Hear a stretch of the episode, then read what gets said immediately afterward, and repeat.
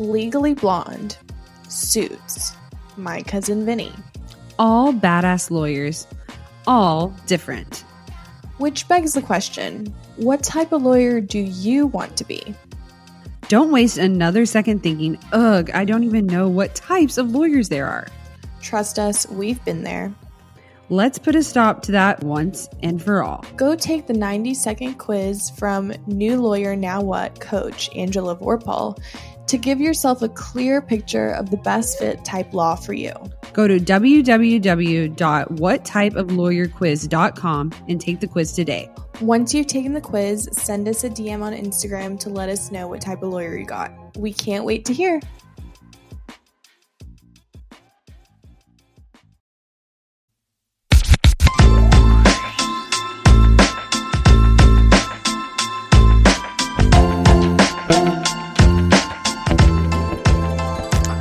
Guys, and welcome back to another Ladies Who Law School podcast episode. I'm Sam. And I'm Haley. And this week's episode is sponsored by Barcast Audio. So we have a very exciting announcement for you 1Ls and 2Ls. So Barcast Audio just came out with the 1L subscription package. So have you ever been like on the way to class and you're thinking, wow, you know, I should have read like way more in depth, but I had 19 cases to think about. I wonder what would make my cold call easier if I was to get cold called? Well, we have the solution. Barcast now has over 300 audio case briefs along with printable briefs too. So you can kill your cold call and be prepared literally every single day of class. That's exactly right. Use the link in our show notes to get your first month free of the 1L subscription that Barcast Audio is now offering. Guys, this is one of a kind service that you can have on the go. And just like Samantha said, this is your perfect opportunity to be prepared for any cold call that might come your way. All right, guys, please help me welcome our guest, Miss Dana Shaker. Hi, Dana. How are you? I'm doing well. How are you doing today? We're doing good. So tell everybody a little bit about yourself. Yeah, sure. So my name is Dana. Um, I am a lawyer. Uh, I also work as a policy consultant full time, um, and I am a yoga and wellness teacher uh, on the side. I have a yoga and wellness business for lawyers, law students, bar exam takers. So uh, a little bit of everything at this point. That's awesome. So tell us, where did you go to undergrad and what did you get your degree in?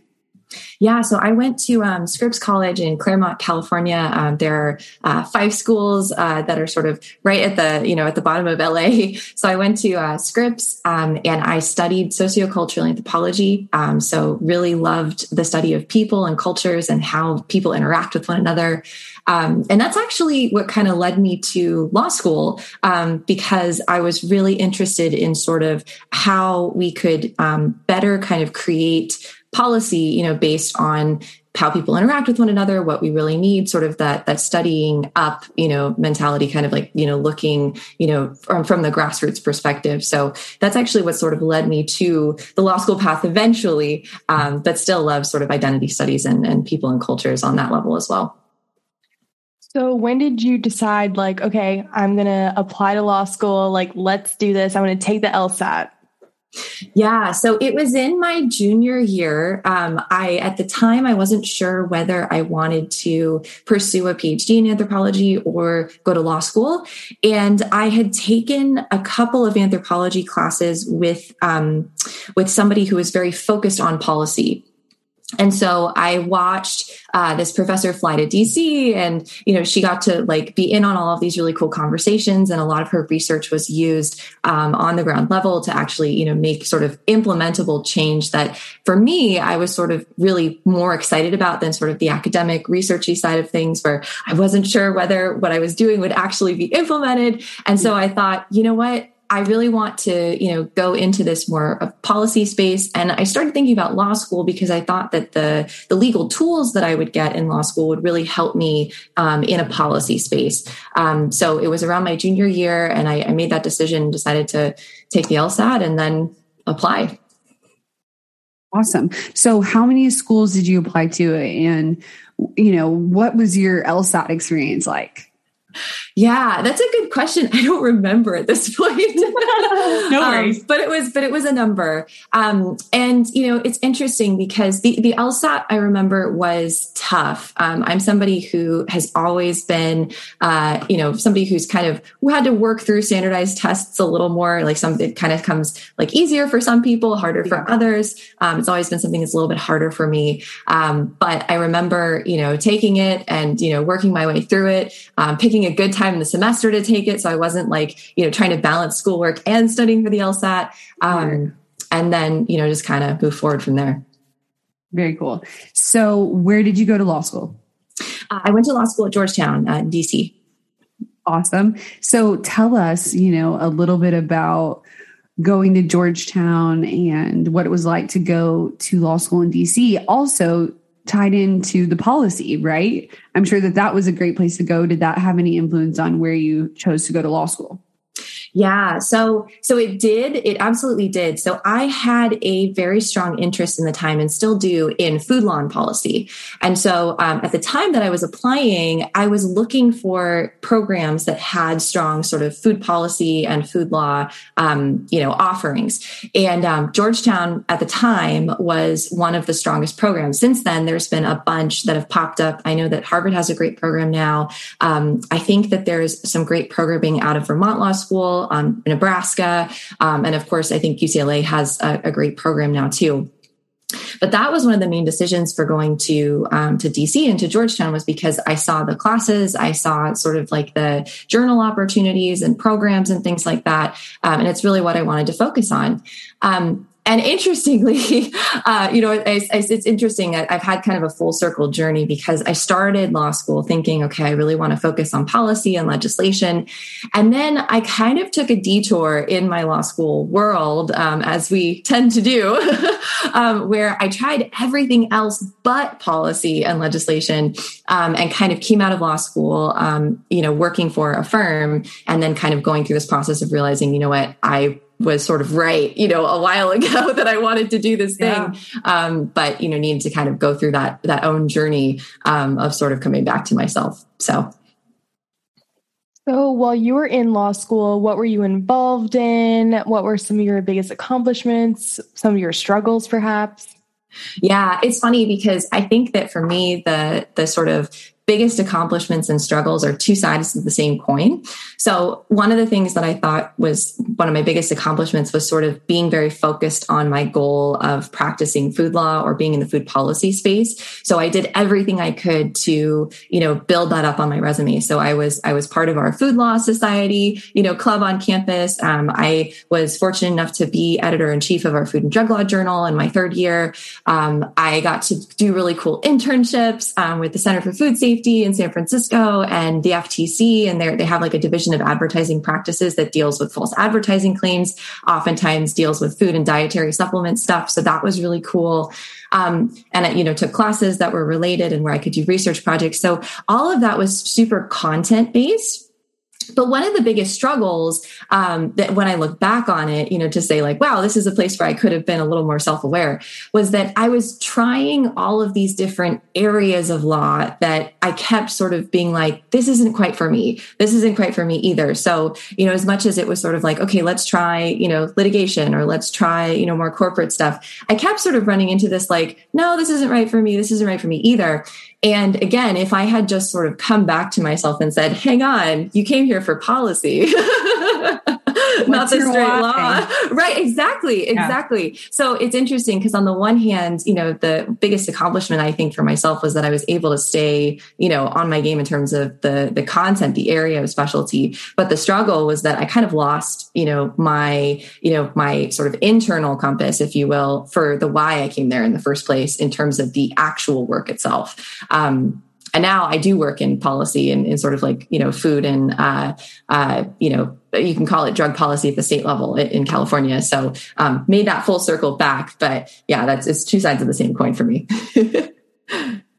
Absolutely, and how was it being on the journal and being an editor? Did you feel ever that you had um, to be a manager in a sense? I've always wondered that.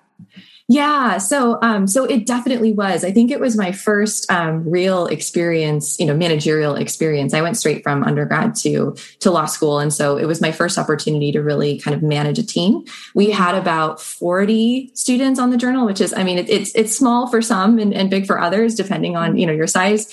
Um, but it was a lot of fun. That was honestly one of the most rewarding experiences I had. Um, and it was also really cool because the journal was relatively new. It was only in, it had only been sort of in existence, um, at least in that way at the school for about three years. Um, and we had sort of an outside partnership with um, the Food and Drug Law Institute um, and then another center at Georgetown as well. So there was a lot of conversations, you know, from students, um, from the outside sort of institution, you know, from the school itself. so it was really cool to kind of of you know be able to have managerial experience but then also to be able to kind of network and and get to know other people in the space um, which was another great you know perk of being on the journal right? If you're interested in practicing in that area you got an opportunity to really get to know professionals in that space as well.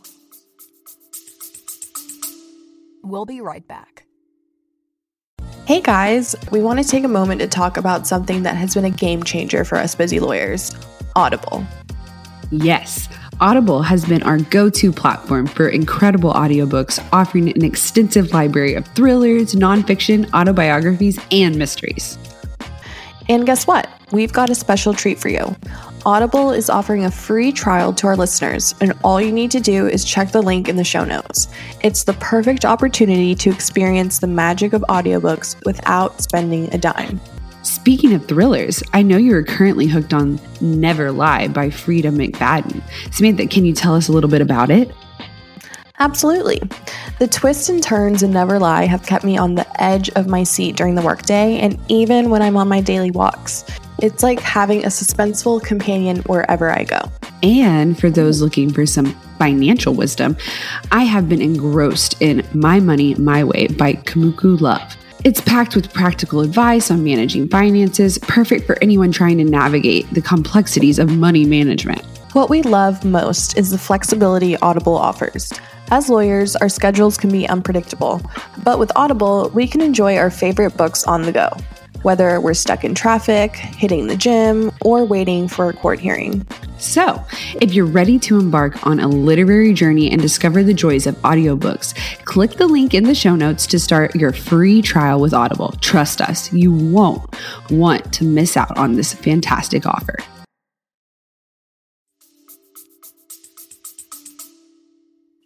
So you mentioned some of your internships that you had during law school. Um, did did you go through OCI for those, or what kind of process did you go through to get those internships? Yeah, that's a great question. Um, so I remember the first uh, internship I had was at the Center for Food Safety, and it was in San Francisco, which was fun because it got to you know be on a different coast for that summer. Um, but that one, I think I just went through um, you know Georgetown's sort of career services office, um, and there it was great because there was um, an alum that I connected with who worked at the um, at the nonprofit. Um, so I got to kind of chat with her about her experience, and then got to apply. and then it, it's funny because she knew somebody who worked at the FTC. Um, and so that that area where she was kind of like, you know, a lot of people don't think about this in terms of food law and you know what it actually looks like, but this is a great place to go if you're interested. Um, so I was just kind of like, oh, that's great. That would be a kind of a really cool experience. Um, and it's it was in DC, so I could do it during the semester. Um, so got to do that in the fall of my of my 2L year, but it was really all through um, the career services office, um, you know, at Georgetown. Um, but I knew a lot of people who just kind of, you know, they they met people, they networked, they they sort of, you know, were able to kind of find the people who needed somebody, you know, in their space um, on their own. So definitely a lot of pathways for that. What would you say is your top tip for a current law student? Okay, top tip for current law mm-hmm. students. And I feel like all of you are so much more on this than, you know, my generation of folks or even, you know, even four years ago. Um, but prioritizing mental health and wellness, top tip for sure. Because so much of, and we just talked about this with the why, you know, thing, so much of law school is, you know, going through a very difficult and challenging time I mean, it's a wonderful growth opportunity because you're learning, you're assimilating information, but you're also going through a huge discovery process of, you know, who am I? What do I want? And how do I kind of fit in this legal world? And so that I think requires additional support. Um, additional kind of resources and tools um, that I think the legal profession is, is finally starting to kind of talk about in the open in a way that I haven't seen um, in the last couple of years. So I'm really excited about that. But whether that means for you, you know, working with your, you know, counselors or, you know, traditional therapy, or if you're more somebody who wants to work with a life coach or, you know, to have your own sort of practice like in yoga and wellness and things like that, um, I would highly encourage that because the self development piece is just as important as all of the content development stuff that you're going through. Um, and I also will say that it's funny because I, I have um, a you know a friend slash mentor um, in the legal space who told me once that everyone she's ever met, you know, everybody who's sort of graduated law school has kind of an internal reckoning in the first five years of their practice. It comes at different times and for different reasons. Um, but it's i think that that makes sense because for the longest time we really haven't prioritized you know mental health and wellness so the more you can do that now the better off you're going to be down the road yeah, I absolutely have to agree with you on that. You know, we were talking earlier about a professor I had last semester who said in the first five years of his practice, he, you know, had to really come to terms with like burnout and everything, you know, and he has been practicing for 10 years. So that would make total sense, right? It hasn't been talked about. And yeah, we really do try to open up the conversation about it. So tell us, uh, what would you say are your tips in you know your experience with taking the bar exam? Yeah. Um, so tips for the bar, I'll start with tips and then go into sort of my experience. So tips for the bar are similar to, um, you know, tips for law school, which is I really strongly believe in a sort of companion mental health and wellness program while you're taking the bar whatever that means for you. So it could it could mean that you you know you get really into yoga. It could mean that you work with a therapist. It could mean that you just you know you love roller skating and you just decide that you're going to roller skate like every day. You know that's your that you're just going to do it every day no exceptions. That's your time right? And the reason i say that is because i think it's so important to have connections to yourself you know be really connected to your your um, your joy you know to your why why you're doing this um, you know why you're sort of you know moving through this challenge. Because even more so than law school in my experience the bar exam is this radical growth opportunity um, for you to really kind of you know level up in terms of what you're you know eventually going to be uh, you know facing as a lawyer. Like th- this isn't going to be the last time that you're going to be faced with a challenging situation with new material you know with something that you're just going to have to you know figure out how to do. And so it's a great opportunity to practice how to do that in sort of a, a loving and a healthy way and you know that's that's that's what I think in terms of tips. Um, but it's also related to my story and sort of why you know I wanted to create a yoga and wellness business and to create sort of a bar exam wellness program in the first place. Um, so uh, I went through the experience of failing the bar exam twice. Um, I had a job here in California at a law firm, um, and I, you know, kind of moved across the country um, to a part of California where I didn't know anybody and didn't really have friends or sort of a support network. And um, you know, I I was having that sort of internal external battle, if you will, where I was realizing that the things that I wanted internally weren't matching up with the things that I had externally. And of course, you know, that's nothing um, against the, you know, the people at the law firm or, you know, what I was doing. They were wonderful people and it was great work, but it wasn't aligning with sort of the things that I wanted to do when I came in, you know, which was policy and legislative work. And that showed, um, you know, ultimately I, you know, failed the bar twice and the firm that i worked for had a sort of two bar try policy and so they said you know we love you and we love your work but you know we can't keep you. You're going to have to find something else. And so that was a, a, moment in my life. I like to sort of uh, call that my uh, quarter life crisis moment because I was 25 when it happened. Yeah. um, but it was it was a moment where I you know had to decide okay you know what am i going to do now um, and looking back it was a a really wonderful opportunity for me to come back to myself and to say okay who am i what do i want why did i even get into this game in the first place you know and where do i want to go next and so at that point, um, I was feeling really disconnected from my friends. Um, my family's all back on the East Coast too. Um, and I just thought, you know what? Maybe this isn't you know the right place for me especially because i still wanted to practice food law and most of the food law practices in dc so i just you know talking to family and friends i just decided i was like i'm just going to take the bar in dc like none of this makes sense you know for me sort of going out to california. Um, ultimately when i was you know very honest with myself it was more about me sort of proving to myself that I was good enough to be a lawyer, you know, worthy enough to practice. Um, and when I realized that, I just thought, no, this is silly. You know, I I'm good enough. I'm smart enough. I'm capable enough. Um, let me go to the place that fits my internal values and sort of what I want to accomplish for myself as an attorney.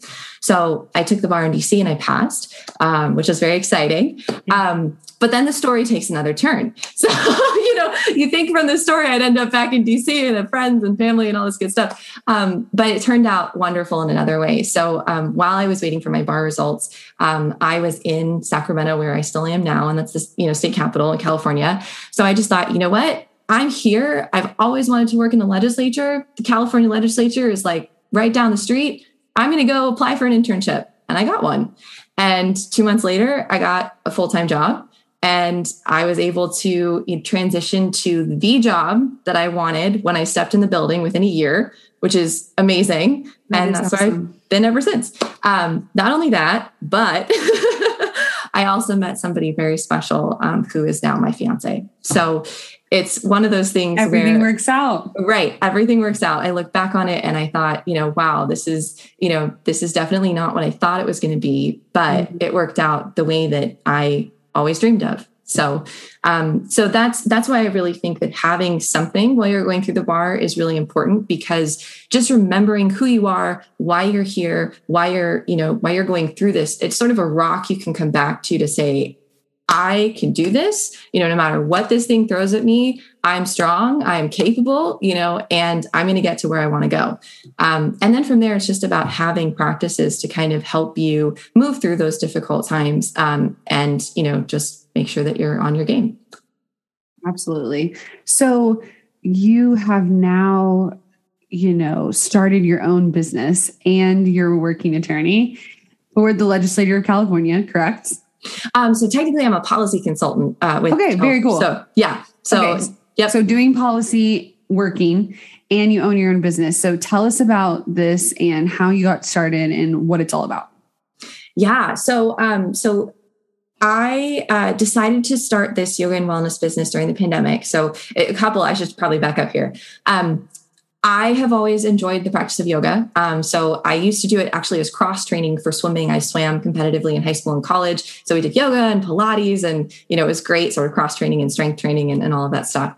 Um, and then when I moved to California, I kind of got back into it a little more in a way that I I, I hadn't been doing it so much in law school um, because I found a studio that I really loved.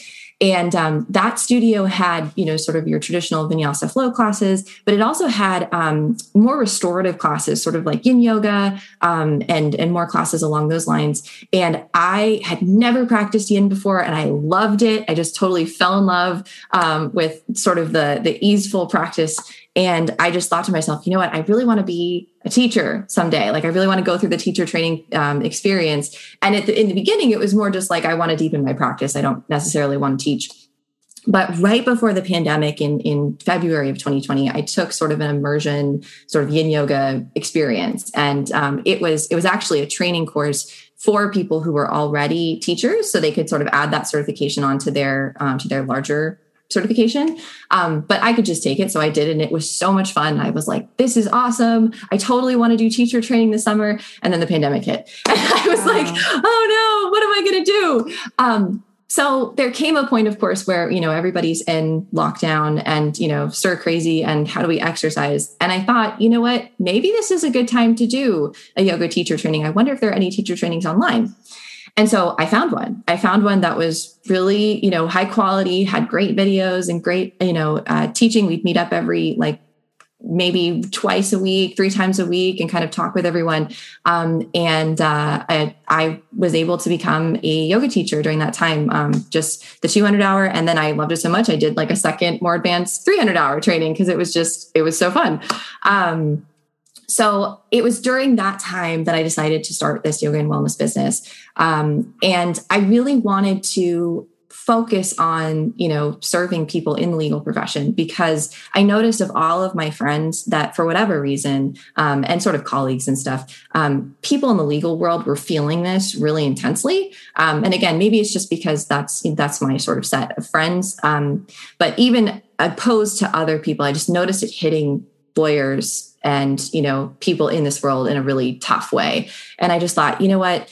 This is probably an opportunity you know to focus more on the mental wellness stuff the emotional wellness stuff you know and i, I really want to be able to give back.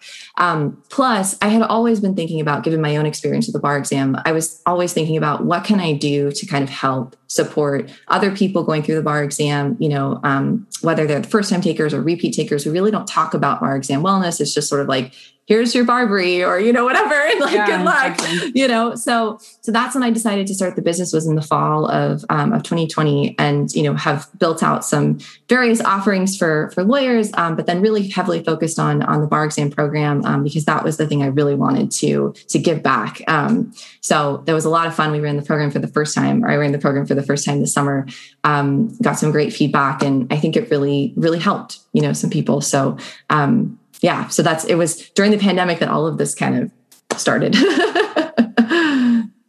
I feel like so many different ideas came to fruition during the pandemic just because like you said now i have time i can sit here and do the 200 and then 300 hour class so mm-hmm. no i totally understand what you're saying what was the uh, summer class and summer program for the bar exam takers this summer like yeah, so um, so there are a couple of different components um, to the bar exam program, and I'm I'm sort of like you know revamping and adding course, and you course, know yeah. stuff all the time. But um, a couple of different components. So um, one is you know a couple of sort of one-on-one you know sessions with me. So you know that's that's something where you know if you have you know something you want to work on, whether it's you know you want to work on sort of like yoga, you want to work on sort of you know breathing exercises, that kind of thing. Um, that's part of the the program.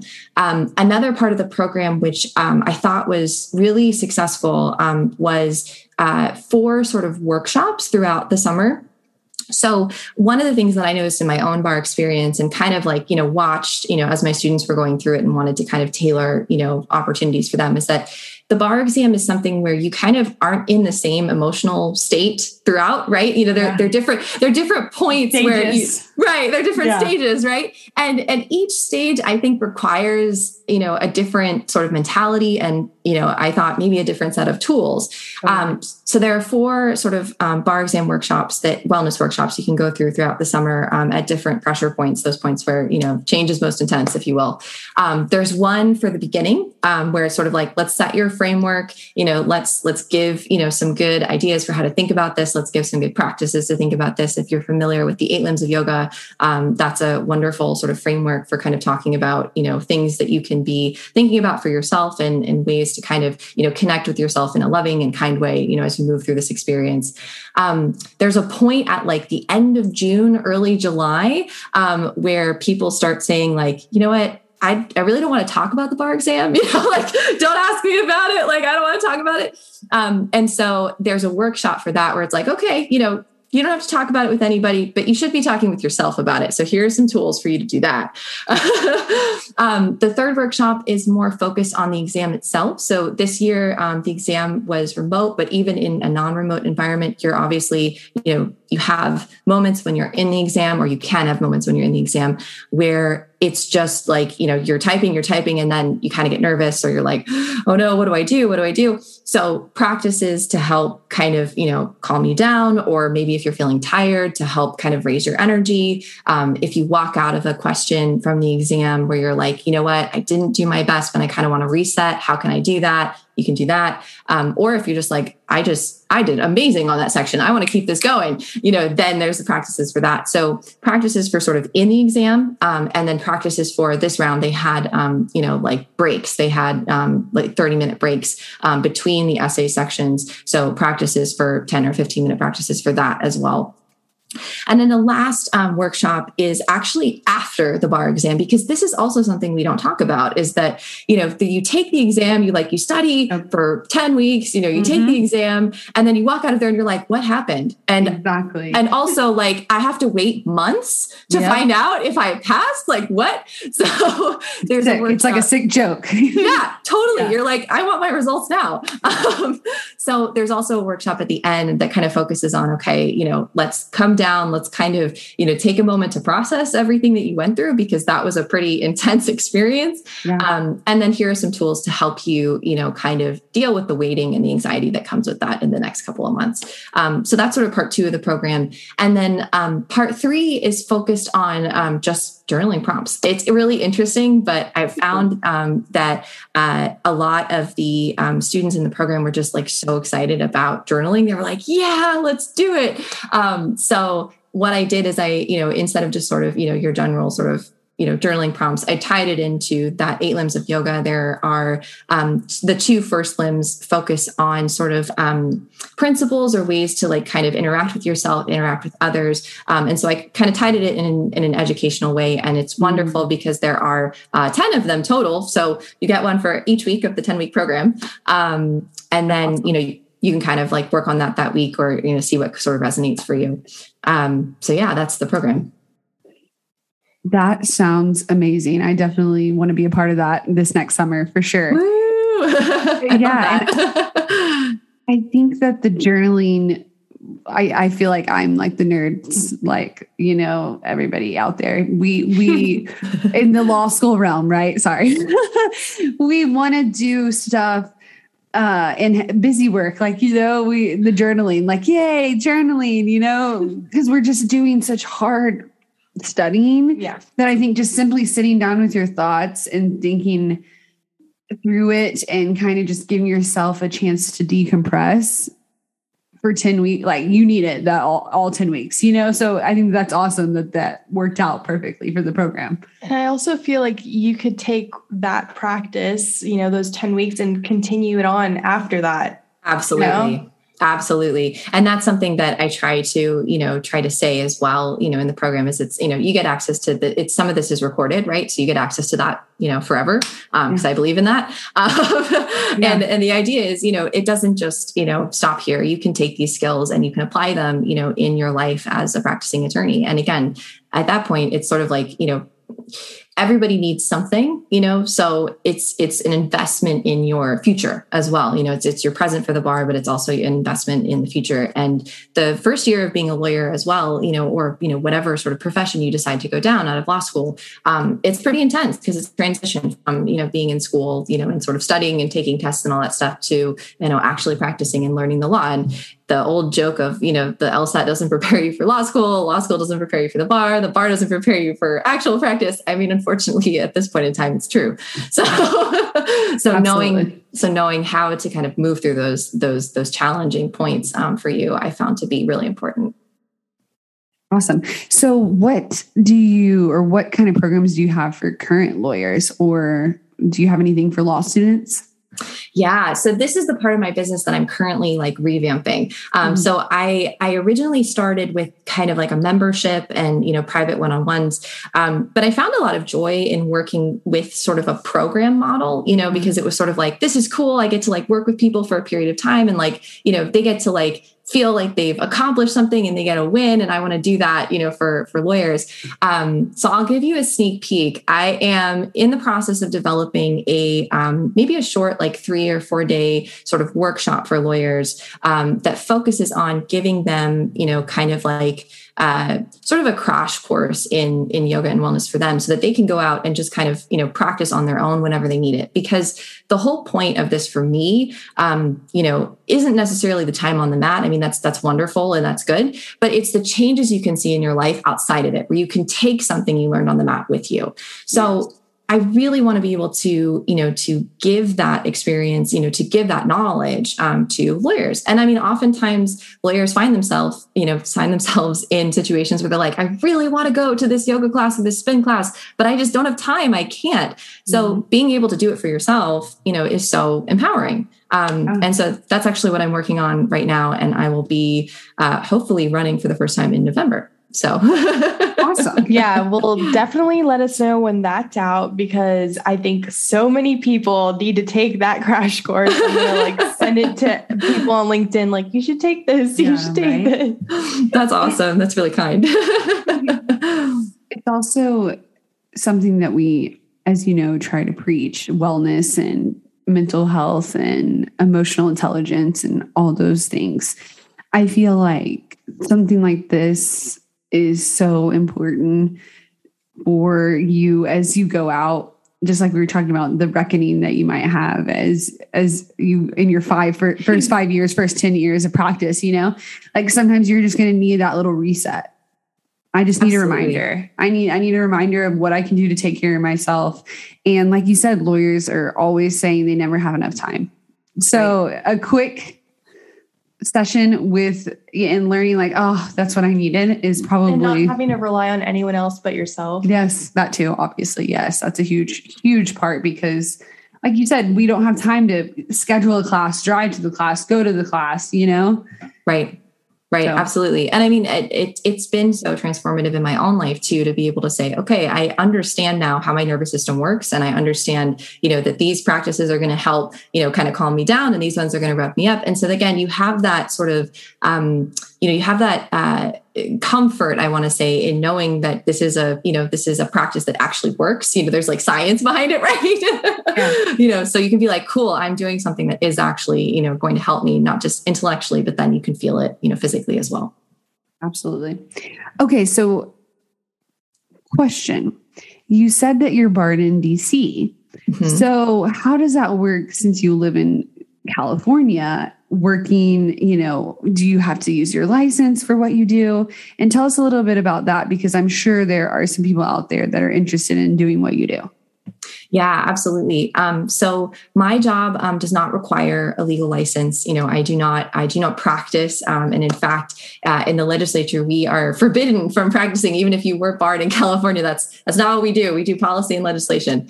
Um, so that piece of it isn't isn't necessarily relevant um, for me. Um, but for people who are barred in different, you know, states than they live. I mean, we're starting to see that so much now. I mean, especially with the pandemic and people kind of moving around. Um, but even in the last few years, I've seen, you know, sort of like uh, nomad lawyers pop up, if you will, you know, people who are kind of traveling around and they're still practicing. Um, so one of the things that I've been keeping an eye on is sort of what you can do, you know, in those situations. Um, and there are a lot of areas of federal practice, right? You know, so if you want to practice immigration, um, if you want to do sort of like trademarks um, and copyright stuff, um, I am actually, uh, you know, another sort of tidbit. I'm actually in the process of starting uh, my own small trademark practice right now. Very cool. Yeah, because I sort of missed the the more traditional like legal, you know, practice and thought, you know what? Why not? I've seen other people do it. I can do it. Um, and so for that i mean logistics for that it, i think there are a lot of people out there now who are sort of talking about how to do that but um, at that point it just becomes kind of like finding a virtual office space in the place where you're you know where you're barred um, kind of setting up your you know your business to kind of focus around that um, and then as long as you have sort of a federal practice or you know there there are other rules out there and waivers specific to different practices right you know you'd have to do your homework um, but it's possible and i think that you know i think that uh, hopefully we're sort of moving in that direction as a profession right? I mean we we've obviously seen um, the rise of the um, the ube and you know the, that kind of thing you know but i'm hoping that you know someday soon we get to a place where it's just a national you know license right? Because we are moving around you know we are kind of changing our lifestyles um, and it'd be cool i think if the profession sort of evolved with that change Absolutely. I totally agree with that. I would love that just to be able to pick up and move to, you know, Where you want wherever go. I wanted to go. wherever Right. your your partner or you have a job opportunity, you know,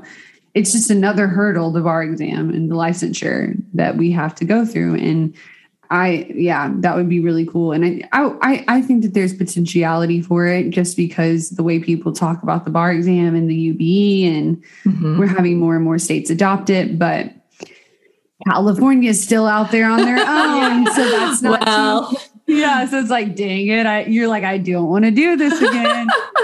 yeah, it's. I, I think California will probably be the last holdout. of any of I. I agree. I agree. Yeah, yeah. Awesome, Dana. Well, thank you so much for joining us today. So, can you tell everybody where they can find you and if they want to join your programs or learn more about your yoga practice and everything? Yeah, totally. So, a couple of different homes. So, for the yoga and wellness stuff, you can find me at um, journeyandpractice.com, or you can find me on both Instagram and Pinterest at Journey and Practice. Um, and then, if you're interested in the new uh, law firm, you can find me on Instagram at Dana Shaker ESQ or danashaker.com. Awesome. Well, thank you so much for chatting with us. And, you know, I'm so excited now to like do yoga and stuff. I like want to No, do I, it. I'm, like, gonna. huh, I'm yeah. definitely implementing that in Yeah. my bar study I'm summer like, from okay, yeah. Yay! Oh, that's awesome. Thank you so much. This has been so fun. Yes. All right. We'll talk to you soon. All right, take care. Well, guys, I hope that you enjoyed that episode with Dana as much as we did. I know that she has so much insight into yoga and just all the aspects around yoga. I know when she was saying a few words, I've heard of it, but I don't really know a ton about it. So if you are interested or you're a big yogi, then she's the girl you should reach out to and become friends with and follow and chat with because not only is she a lawyer, but she's also really big into the spiritual and journey and mindset of yoga and that whole aspect of well-being and it's just really cool so i can't wait to potentially have her lead us in a yoga session soon Yes, guys. And we are definitely going to try to get her on the Instagram for you guys. And maybe we can do a little yoga sesh all together. I think that would be really fun. So follow us on our Instagram at Ladies Who Law School Podcast if you want to check out who we have on our Instagram lives, you know, since Haley and I are basically pros at that now. So um, like us on Facebook. Uh, also, guys, we're at 1,500 members on our Facebook group. So I think we should try to get to like 2000. It's a bunch of you guys. So definitely join that. Obviously, all the links are below. yes and please guys be safe out there i know a lot of crazy stuff's been happening you know with life and health and also just be, it's scary out there so keep your head on a swivel use the buddy system be kind to each other and we'll talk to you again next week Yes. And if you ever need someone to talk to, feel free to reach out to us, of course. all right guys bye Bye.